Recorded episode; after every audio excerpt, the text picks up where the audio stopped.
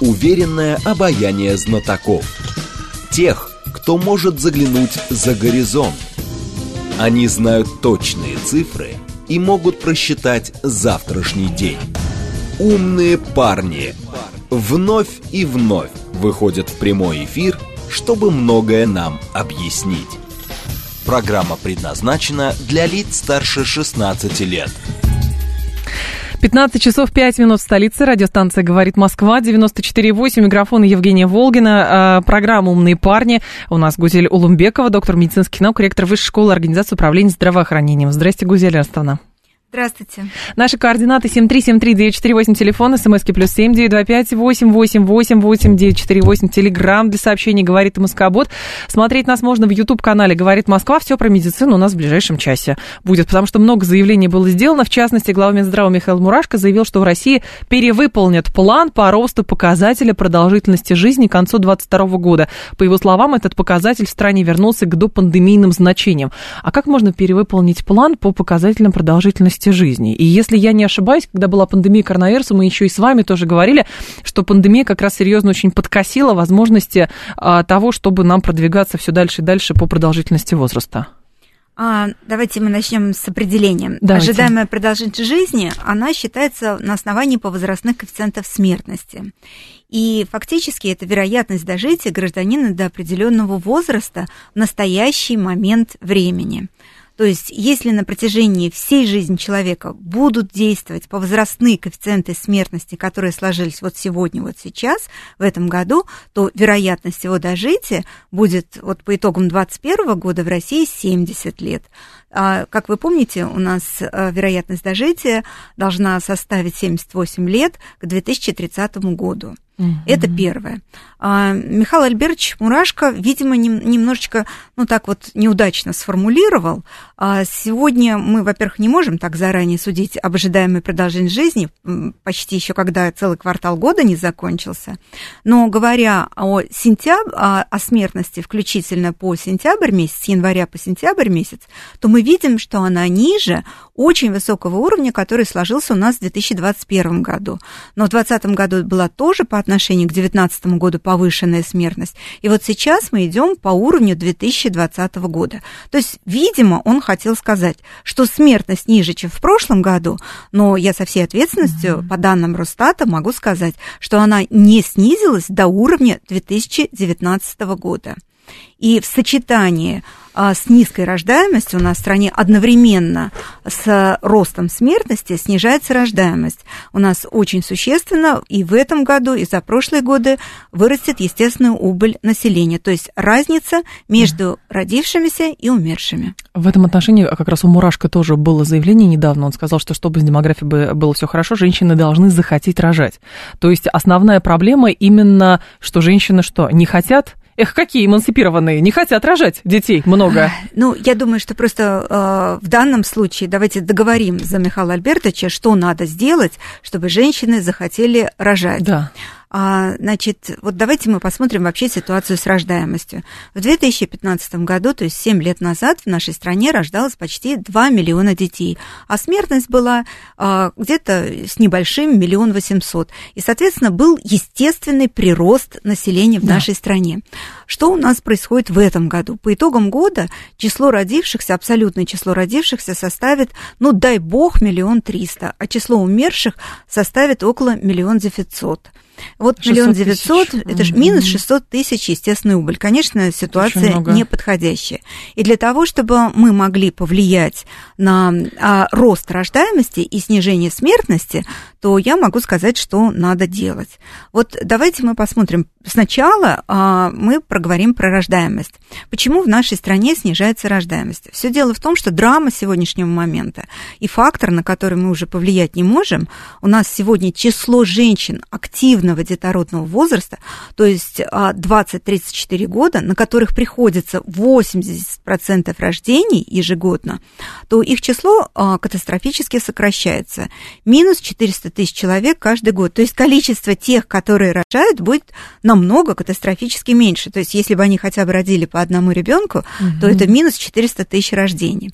И, соответственно, предыдущие меры, которые принимались в нашей стране, а они правильные, хочу подчеркнуть, это, поддерж... это материнский капитал, это поддержка детей, э, семей с детьми, ну, по статусу нуждаемости, они уже окажутся недостаточными, чтобы вернуть рождаемость хотя бы на уровень 2015 года. И поэтому нам потребуется, чтобы вот женщины захотели рожать, нам потребуются экстраординарные меры тому, что каждая женщина с мужем или без мужа, всякие да, могут быть ситуации, Это ничего страшного, да. она знала, что государство поможет ей вырастить ребенка, что будет финансовая помощь, если ее недостаточно, что будут бесплатные кружки, как это было в советское время, что будут бесплатные продленные группы, ясли, детские сады, что будет бесплатная медицинская помощь педиатрическая. Mm-hmm. Вот она должна быть уверена, государство ее не бросит. И это потребует дополнительных финансово-экономических вложений. А как же сейчас говорят, что возраст э, как раз детородный, активный, он сдвигается, и женщина рожает и после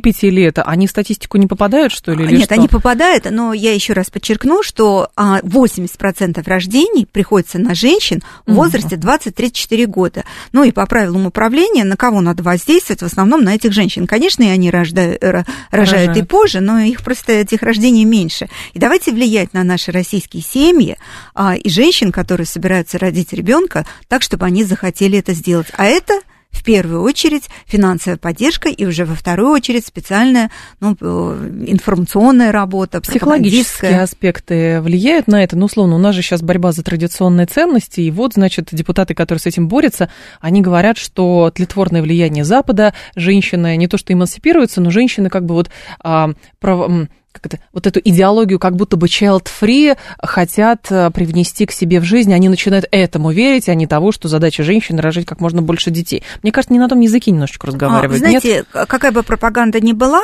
а, если у, в семье или у женщины а, беспокойство по поводу того, что она не сможет воспитать первого, второго или уж тем более третьего ребенка, у нее будет недостаточно денег, никакая пропаганда за или против не сработает, если не будет финансово-экономического ресурса. Угу. А говоря о зарубежном опыте повышения рождаемости, вот три страны могу привести, Германия, Франция и Норвегия, которые действительно для того, чтобы повысить рождаемость, у них была она на очень низком уровне, приняли экстраординарные меры и в первую очередь финансового характера, поддержки семей с детьми, стимулирования рождаемости.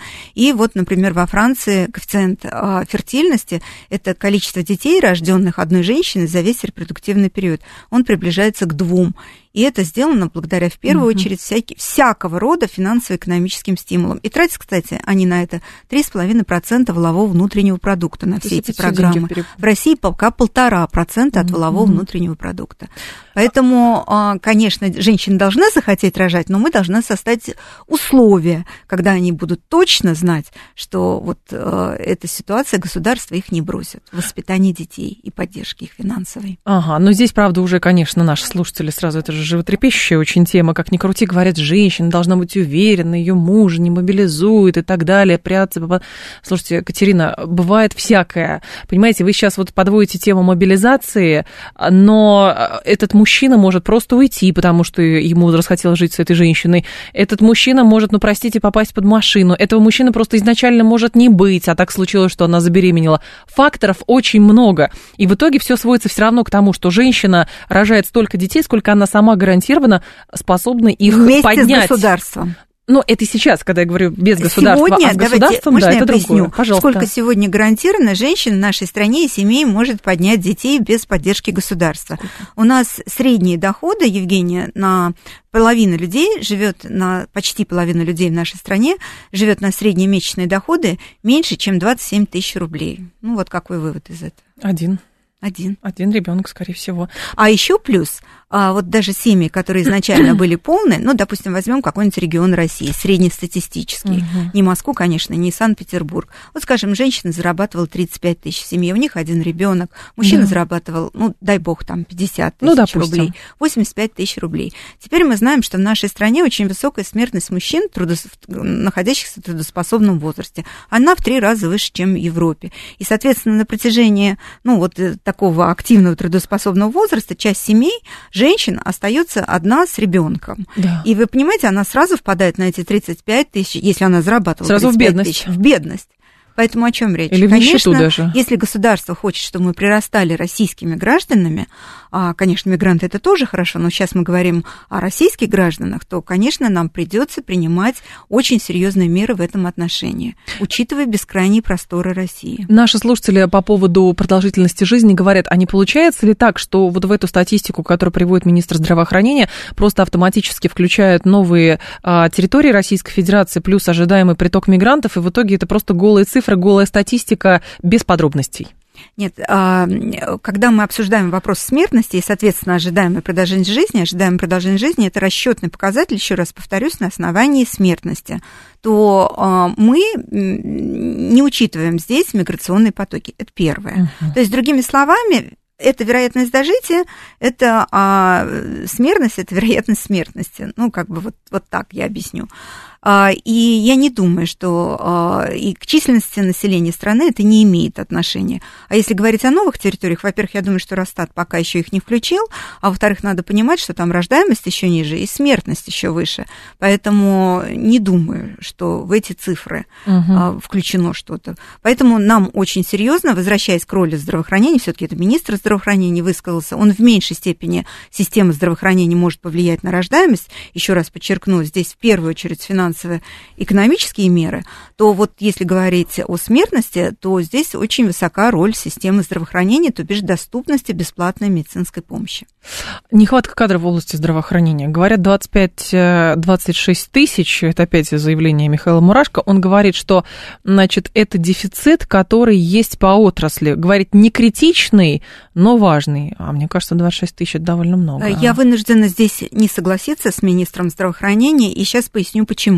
Давайте мы посмотрим, как сложилась цифра 25 тысяч врачей и около 50 там, да. тысяч средних медицинских работников. Это вакансии. Как у нас складываются вакансии, которые приходят, вот э, эта статистика приходит из регионов. Как у нас складываются вакансии? У нас есть должности.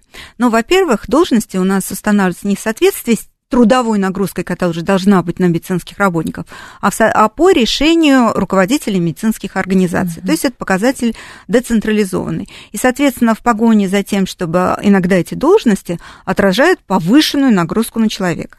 Дальше есть физическое число, ну, допустим, врачей или э, медицинских сестер. И вот они для того, чтобы заработать так называемое побольше на жизнь, чтобы хватило, работают на полторы-две ставки. Ну вот, например, по опросам в Всероссийского общества пациентов, у нас в стране врачи, терапевты хирурги 60% работают а, на полторы ставки, а 30% работают на две ставки. То есть это при огромных переработках. И, соответственно, они, работая, занимая там полторы-две должности, соответственно, остается вот, вот то небольшое число. А если мы с вами засчитаем, например, и вот мы делали такие расчеты, а сколько нужно врачей в соответствии с нормативной трудовой нагрузкой, то это число окажется, я думаю, минимум 150 тысяч и, соответственно, около 300 тысяч медицинских сестер. А вот во всех развитых странах врач должен, максимальная нагрузка – это одна работа на одну должность а вот у нас на одну должность врач не может работать. Если таким уж совсем простым языком, ну, да. да, то на одну должность не проживешь по окладу на одну должность. Я пытаюсь понять, а, как бы это же все совершенно очевидно, то, что вы говорите. Тем более, что если он будет работать на одной должности, вероятность ошибки снижается, потому что ну, просто человек не переутомлен, он правы. занимается своими делами и все. А потом выясняется, что да, у него отчетность, у него высокая зарплата, но по сути он там провел 30 операций, он взял 25 суточных дежурств, ну и так далее? Вот, во-первых, а, я считаю, что эти цифры занижены, которые я сказала. Эти цифры складываются при высокой переработке врачей, которые недопустимо, та, которую я и озвучила, потому что в результате в такой ситуации, с одной стороны, медицинские работники выгорают, вы совершенно правы, Евгения, они устают, и в результате они не могут и не способны оказать качественную медицинскую помощь. Приведу цифры. А, вот по данным многочисленных опросов и исследований, кстати, даже в том числе в Москве Склиф проводил такие исследования, угу. у нас сегодня серьезный стресс и выгорание испытывает до 80% медицинских работников. Что это означает? Вот из-за этих огромных нагрузок, и, а, на которые на них приходится, и постоянного стресса, в котором им приходится работать. Поэтому в этих условиях оказывать дальнейшее а, напряжение без привлечения дополнительных кадров в отрасль, мы решить не сможем. А для того, чтобы пришли дополнительные кадры в отрасль, я хочу, чтобы это понимали и депутаты, которые вот были на этом правительственном части, на котором прозвучало это заявление министра, и Министерство здравоохранения, и регионы понимали, что никакие дополнительные меры по повышению так называемой эффективности, то угу. есть повышению, а как, что значит эффективность, еще больше нагрузки дать на врачей, не помогут. Мы исчерпали все свои резервы в системе здравоохранения. И без кардинального увеличения государственного финансирования здравоохранения, которое должно пойти на привлечение дополнительных кадров в отрасль, нам снижение, то есть повышение доступности медицинской помощи для наших граждан не добиться. Угу. Здесь просто, знаете, мне пришла аналогия, вот то, что вы говорите. Недавно СМИ написали, что Ассоциация авиакомпаний по миру предлагает международные как раз этой ассоциации разрешить э, в целях экономии и снижения трат а, летать одному летчику без второго, без второго э, летчика. А в итоге мы же понимаем, что все правила напишут на крови. Ну что, он один на кнопки не нажмет, видимо, говорят они. А мне показалось, что то же самое может прийти в медицину. А зачем э, оперирующему хирургу ассистент, анестезиолог, операционная медсестра? У него же две руки, он может все сам. Нет, врачи действительно могут все сами сделать. Но вопрос, если это такие очевидные вещи. Более того, развитие отрасли влечет за собой все-таки дополнительное финансирование, какие-то открытия, какие-то новации. Это же все, ну, все настолько очевидно. То есть, с вашей точки зрения, нет какого-то политического решения, нет осознания, или оно так работает, пусть оно так работает? Как вы видите вы знаете, проблему? Э, здесь три главные причины, потому что почему у нас сегодня сложилась недоста... низкая доступность бесплатной медицинской помощи. С одной стороны, при нарастающем потоке пациентов. Я вернусь к вопросу, почему да. растет поток больных людей, нуждающихся в бесплатной медицинской помощи. Но почему у нас сегодня сложился серьезный дефицит кадров? Угу. Первая причина – это то, что долгие годы мы финансировали наше здравоохранение еще до коронавирусной инфекции в, в доле волового внутреннего продукта в 1,6 раза ниже, чем у наших соседей, например, Польши, Чехии, Венгрии, и в три, ну, почти в три раза ниже, чем в старых странах Евросоюза, Франции и Германии. Угу. И, соответственно, арифметика в отрасли пластая. Это вот первая причина. Сколько денег, столько и бесплатных объемов, а, объемов бесплатной медицинской помощи необходимо, столько будет лекарств, столько будет врачей и так далее, и такая будет у них зарплата. Это первое. Вторая причина – это то, что мы реализовывали пресловутую оптимизацию, губительные реформы с подачи финансово-экономического блока. И никто, кстати, разбора полетов и виновных еще до сих пор не определил. Вы понимаете, ведь вот у нас... Койка должна работать. Вот вы койка... про это. И койка должна работать, и врачей должно быть меньше, и э, врачей скорой помощи должно быть меньше. Зачем вам лор в каждой поликлинике, да, говорят они, зачем? если он может работать на четыре сразу? Да, да, да, да, вот так вот.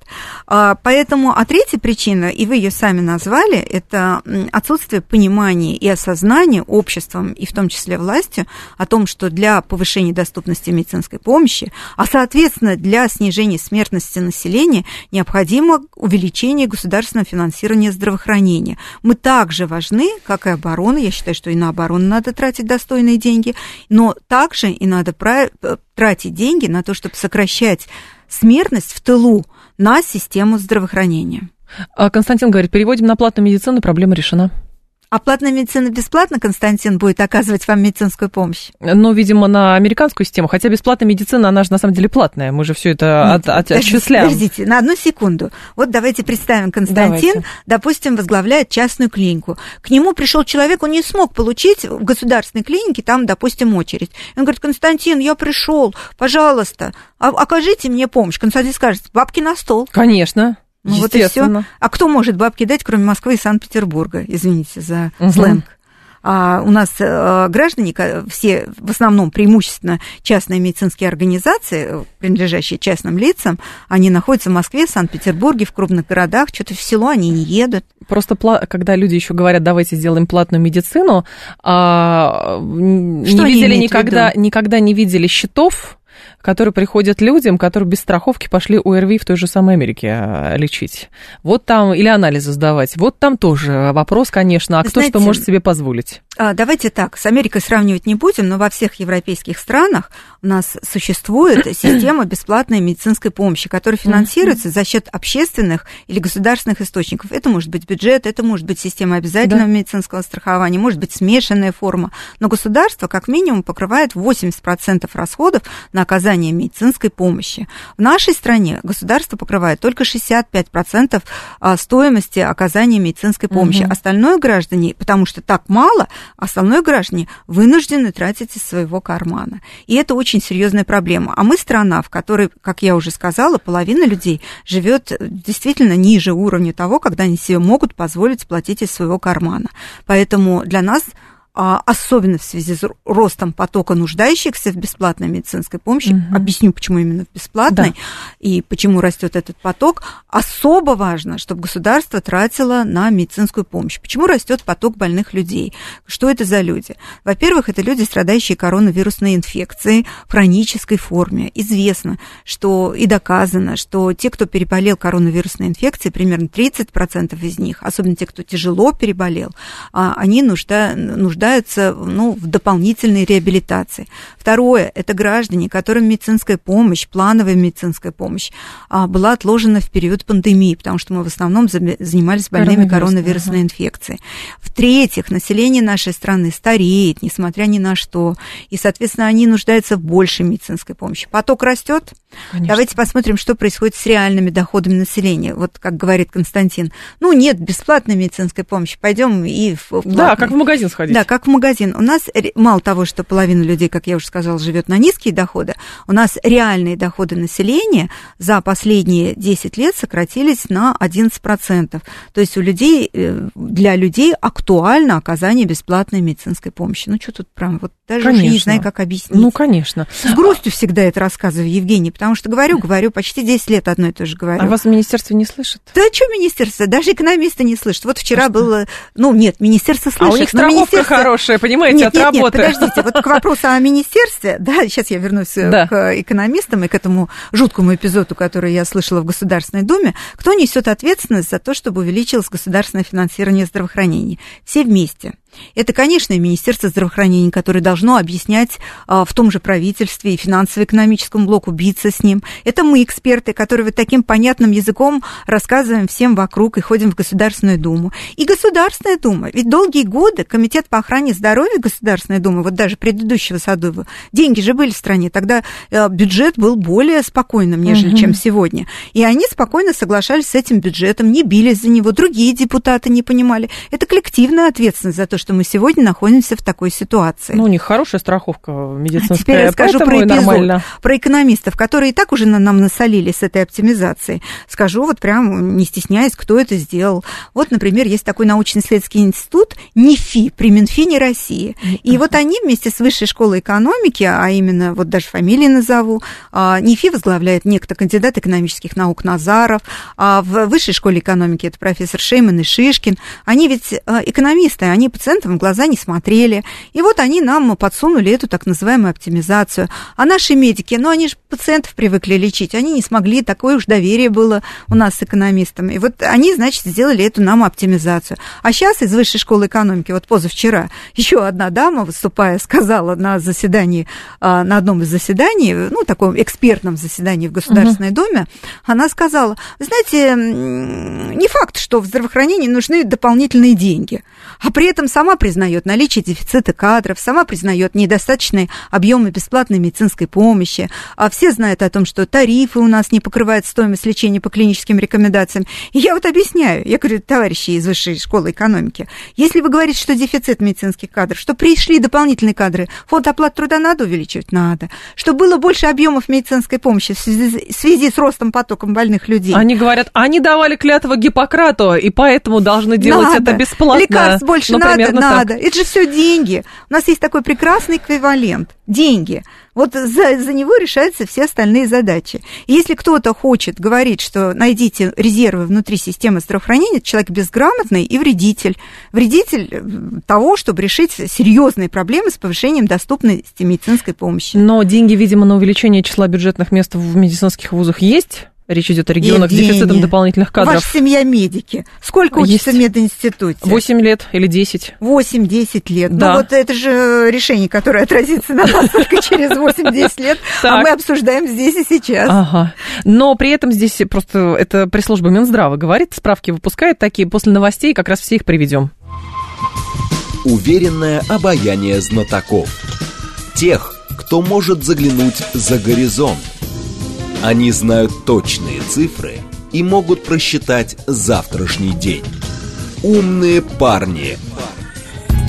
15.35 в столице. Программа «Умные парни». У микрофона Евгения Волгина. А, Гузеля Улумбекова с нами, доктор медицинских наук, ректор Высшей школы организации управления здравоохранением.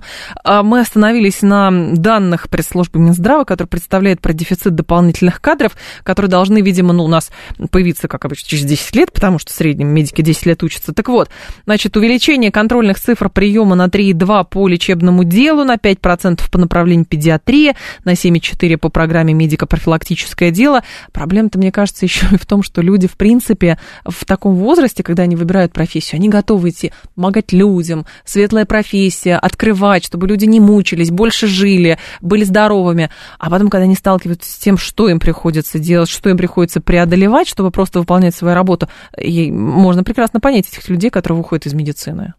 Да, соглашусь с вами. Даже добавить нечего. По поводу еще того, что какие у нас болечки присутствуют, тут были данные, что грипп в этом году может быть гораздо более даже агрессивным, потому что ковид, ну, в общем, как-то поселился в нашей популяции человеческой, а грипп опять э, активизировался. Есть такое? А, Сегодня инфекционисты и эпидемиологи во всем мире говорят, что предстоящая волна будет так называемая триедино. Это будет коронавирус, э, январь, конец декабря, коронавирус, это вирус гриппа, и еще вирус респираторно- респираторно-синцитиальной инфекции. Это что такое? А, это такая инфекция, которая наиболее часто встречается у детей и поражает нижние дыхательные пути. Ну, то есть вызывает пневмонии, бронхиты.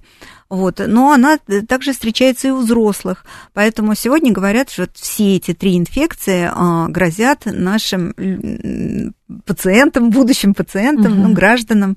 Вот. И это может вызвать а, увеличение количества поступающих в больницы к вопросу об увеличении потока больных. И обычно ведь в тот момент у нас были, должны быть для этого резервные мощности, дополнительные койки, дополнительные лекарства, дополнительный медицинский персонал. Мы же не можем бросить других больных, которые болеют другими болезнями. И угу. понимая, вот почему всегда в системе здравоохранения важно, чтобы были резервы. Так же, как, кстати, и в военной а, специальности, а, не специальности, а в обороне. А резервы всегда нужны, и резервы должны быть в боеспособном виде, чтобы бороться с болезнями.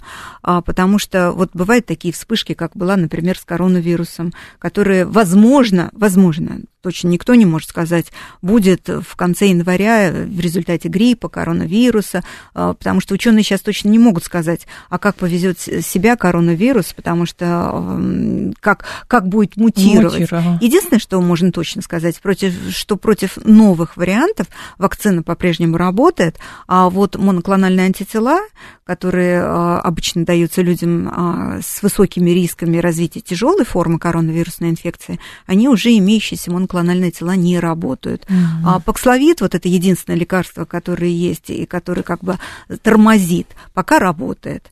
Но, в общем, а, специалисты ставят вопрос перед наукой о том, что продолжать разработки в этом направлении лекарств, которые могли бы ослабить влияние коронавируса. И для этого нужно государственное финансирование. А его тоже по поводу, ну, вроде панды... как это у нас, пандемия вся закончилась, эпидемия, ну, более-менее, и там уже автоматически бюджетное финансирование заканчивается, да? Ну, настолько активное вливание, я имею в виду, денег. Ну, в общем, да, в общем, да, и это не только в нашей стране, и за рубежом в целом, ученые угу. бьют тревогу по этому поводу, что нельзя снижать объем финансирования в науку по разработке новых лекарств а, и против бактерий, и против новых инфекций. Это важно. Еще хотела у вас узнать, и мне сообщение как раз от слушателя напомнила, так как вы все-таки из сферы управления здравоохранением, Я неоднократно сталкивалась с мнением самих врачей участковых, что вот тема с приходом на дом обязательным, и когда на тебе там огромный участок, полторы тысячи квартир и так далее, или больше, это, конечно, очень выбивает из колеи. И вот слушатели говорят, почему вы говорите про министра, если вторые сутки истекают после двукратного оформления заявки врача на дом, никто не пришел, медпомощь на дому получить невозможно, возникает все-таки вопрос – если вы в состоянии, почему не придете в поликлинику? Если это какая-то скорая помощь, но скорая приезжает в любом случае, существует действительно проблема в отрасли вот этого требования обязательно приходить домой с температурой там 37,3, вызов на дом, потому что в поликлинику почему-то не пойду. Но, вы знаете, вопрос о том, как оптимально выстроить систему здравоохранения, чтобы не было, а, ну, мы как бы де-факто, мы с вами фиксируем, что сегодня у нас врачей не хватает, даже для тех, которые придут в поликлинику, их недостаточно, потому что, как правило, врачи участковой службы, не только в Москве, а, в Москве, кстати, относительное благополучие с этим по сравнению с другими регионами России. В Москве России. денег больше. Да, в Москве денег больше, и, соответственно, в Москву приезжают врачи из Московской области, из других регионов России, и поэтому, например, в Москве в целом врачей 4,5 тысячи врача ой, 4,5 врача на тысячу населения. А вот, скажем, в многих других регионах это число даже не превышает трех врачей на тысячу населения. Ну и возвращаясь к вызовам скорой медицинской помощи на дом и к посещению врачей пациентов, которые не могут прийти в поликлинику, а, это такой вот оптимум. Есть такой норматив, доказанный, обоснованный научно, что врач участковой службы, то есть первичного контакта, это врач общей практики, участковый терапевт, участковый педиатр, они должны обслуживать участок а, для, не более полторы тысячи человек, не более полторы uh-huh. тысячи человек. И вот тогда они, можно говорить и о снижении смертности, и о снижении заболеваемости на участках. И вот в рамках этой полутора тысяч человек можно, когда необходимо, осуществлять визиты на дом. Когда это неосуществимо, то, э, ну, по каким-то причинам, что пациент сам может прийти, он должен приходить сам. Можно заниматься диспансеризацией, скринингом. А если участок, как у большинства наших врачей в стране, сегодня 3 тысячи а, человек на одного врача, то, соответственно, они, конечно, не могут справиться с той нагрузкой угу. и не могут повлиять существенно на снижение смертности и заболеваемости на участке. Естественно, люди недовольны остаются. Ну, и жалуются на этого врача, этому врачу еще влетает, он говорит, ну, я же разорваться не могу. Но просто здесь э, оптимум, скажем так, э, практика прихода и оказания амбулаторной помощи на дому именно самим врачом, это практика нормальная? С вашей в точки зрения. нормально. Да? да, это, в общем-то, нормально, если пациент, например, по ряду причин не может прийти э, в стацион, в поликлинику. В поликлинику в поликлинику. Но а, чаще всего, вот если говорить о зарубежом, о тенденциях зарубежных, то сегодня а, обходят таких пациентов медсестра, фельдшер, акушерка, там, ну, если это, а, например, пациентка беременная. А второе, еще есть такая система дистанционного наблюдения за состоянием пациента на дому с помощью специальных дистанционных приборов. Но это будущее, которое требует тоже денег дополнительных, которых у нас нет. А как в Москве вы... они есть, а вот в других регионах нет. А как вы к телемедицине относитесь? А телемедицина – это передача чего-либо на расстоянии. Она может происходить между врачом и, например, медицинской базой знаний, когда мы передаем какие-то новые знания врачу, который, например, живет в сельской местности. Она может происходить между врачом и врачом. Она может происходить между врачом и пациентом. Для того, чтобы телемедицина эффективно работала, как я уже сказала, если, например, мы хотим мониторировать состояние пациента, который находится дома, нам надо поставить соответствующее оборудование у пациента, а соответствующее оборудованию в поликлинике. И это, конечно, удобно для пациентов. Но вот уже наши зарубежные коллеги провели исследование. А, это во многом удобнее для пациентов, но пока время врача, которое он затрачивает, когда пациент приходит к нему лично, он быстрее ставит диагноз, конечно. ему легче. То есть он затрачивает больше времени, чем если бы пациент пришел лично к нему. Поэтому никак сегодня решить дефицит врачей это не сможет. Вот да. хочу, чтобы наши производители IT-оборудования, которые на всех углах говорят, а вот мы вам решим проблему дефицита медицинских кадров, чтобы они это понимали. Но на самом деле, мне кажется, важно сказать, что вся эта телемедицина уже давно существует и без всяких э, законов, оборудования и прочее, просто потому что чаще всего лечащий врач, особенно если это какой-то оперирующий хирург и так далее, просит самого пациента, которого отправляют уже домой долечиваться, скидывают фотографии, ну, там, не знаю, глаз прооперировали, пришлите, покажите, если что, звоните. То есть, в принципе, на человеческом уровне это уже присутствует. Да, присутствует, конечно. А, по поводу ковида, еще важный аспект. А, врачи обращают внимание, и всякие исследования есть на то, что все-таки коронавирус сказался на психическом здоровье. Сначала, когда первые исследования пошли, многие сочли, что вот опять жуть какой-то нагоняют. А насколько я понимаю, это же все связано с тем, что ковид бьет по ослабленным местам, а, например, по сосудам. Сосуды это кровь, кровь это в том числе и мозг, питательные вещества, и в итоге неудивительно, что люди как-то странно себя начинают вести.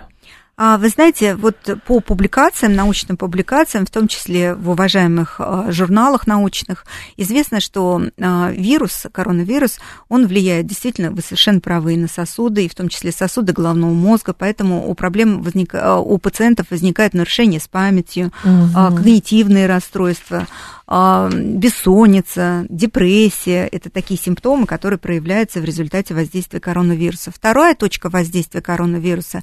У очень многих пациентов, примерно у тех, кто особенно перенес тяжело, возникают риски возникновения сахарного диабета. То есть как-то он влияет в том числе на эндокринный баланс. Третье – это воздействие коронавируса, это на желудочно-кишечный тракт. Там возникает осложнение со стороны желудочно-кишечного тракта. Это все не говоря системы дыхания. Вот сегодня буквально была опубликована статья а, в известном журнале, в научном, о том, что, например, а, за время коронавируса, даже, даже если пациенты не болели, речь идет о подростках, а, они подверглись серьезному стрессу во время двух с половиной, почти уже трех сейчас лет пандемии.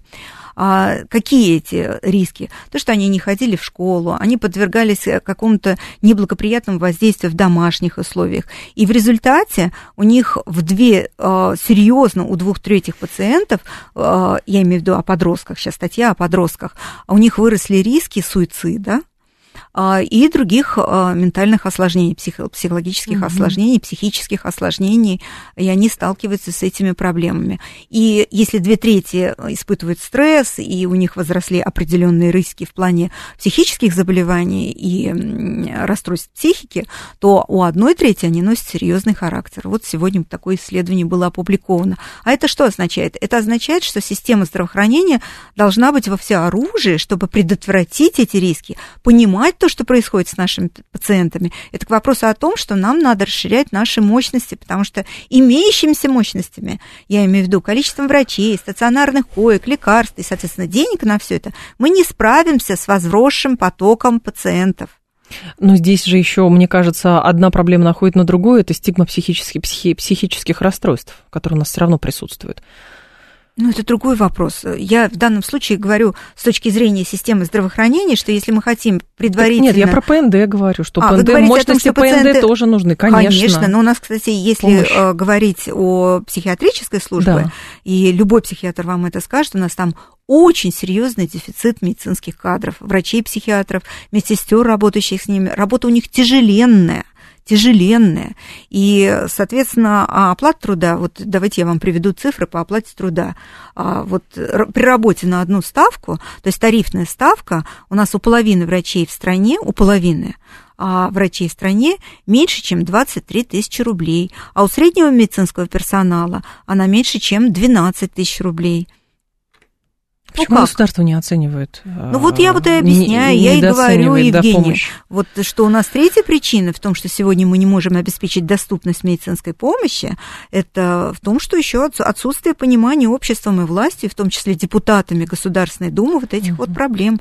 Нельзя замалчивать. Ну вот даже возвращаясь к той фразе, что не критичный дефицит. Но это же, как это он не критичный? Когда этот дефицит складывается с учетом огромных переработок тех кадров, которые сегодня в отрасли остаются и работают на две и на полторы ставки.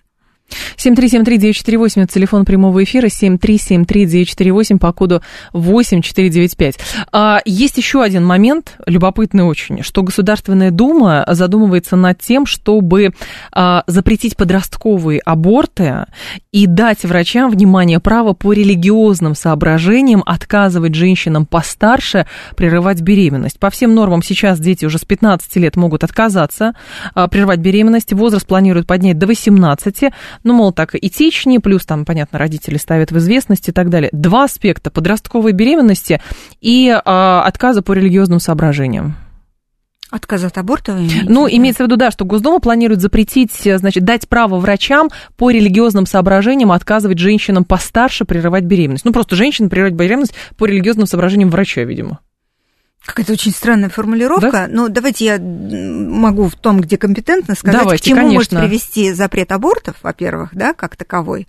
Запрет абортов любой, он опасен тем, что а, ну, женщины будут заниматься абортами а, в немедицинских условиях. Поэтому вот я не думаю, что мы здесь должны идти по этому пути. Это первое. Угу. Второе, если говорить о том, что снижение количества абортов, у нас действительно в стране в расчете на тысячу рожениц у нас больше абортов примерно на 30-20%, чем в европейских странах но, а, скорее всего, это связано с тем, что женщина, забеременев, не хочет рожать детей, потому что знает, которая сможет предотвратить, э, которая сможет способствовать увеличению рождаемости, mm-hmm. то это будет неэффективно. И возвращаясь к первой части нашего договора, разговора в начале, который мы говорили, что надо сделать для повышения рождаемости, это не запрет абортов, по, в, во всяком случае, в нашей медицинской А сети. выстраивание вот этих вот как бы буферов перед абортарием, имеется в виду псих...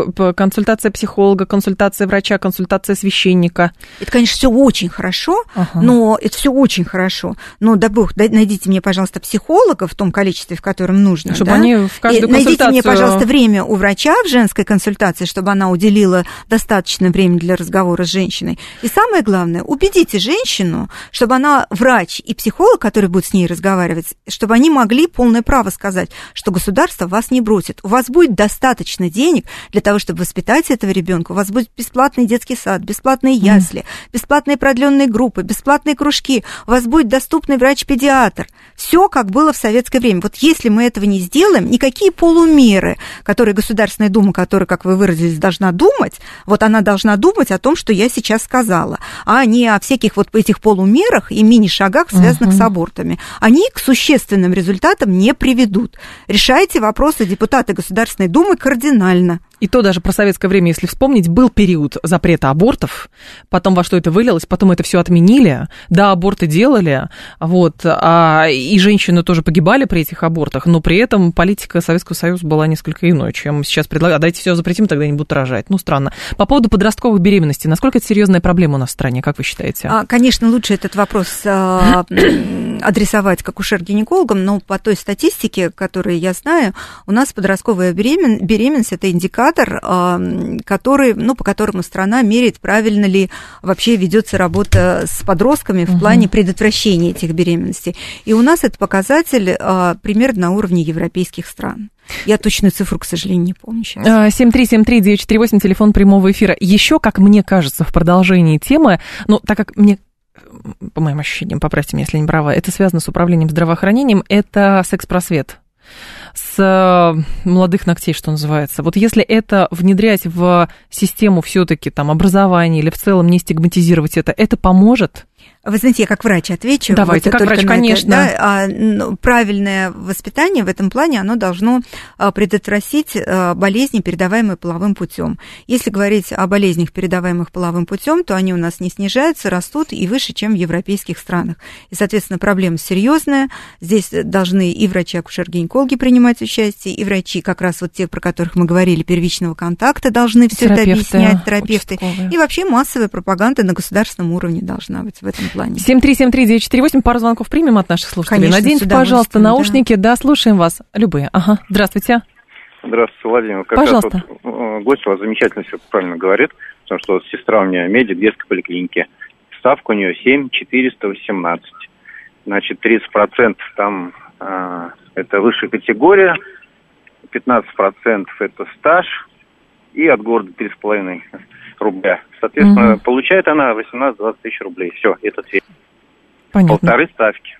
Полторы ставки. Спасибо. А гость у вас все правильно говорит. Спасибо. Спасибо. Ну, это сообщение с места, что называется. 7373948, телефон прямого эфира. Слушаем вас. Здравствуйте. Ну, здравствуйте, Сергей Подмосковье. Да, Сергей. Я бы хотел, чтобы гостья ваша прокомментировала систему непрерывного медицинского образования, которая может привести потери еще 20-30% медработников в ближайшие 2-3 года, если ничего не изменится. Спасибо. Сергей. У, а, ушел слушатель уже. Ушел слушатель. Да. А, я вот могу сказать про систему непрерывного медицинского образования. Первый тезис. Конечно, врачи должны непрерывно повышать свою квалификацию. Тезис второй. Для этого у них должно быть время. Тезис третий. Для того, чтобы у них время было, у них а, не должно быть дефицита кадров, потому что работая с утра до вечера на полторы ставки, у них не остается времени для повышения квалификации. Третье. Это повышение квалификации должно быть удобным для них и оплачиваемым государством государством, потому что это государственная задача. Если врач не повышает свою квалификацию, естественно, падает качество медицинской помощи.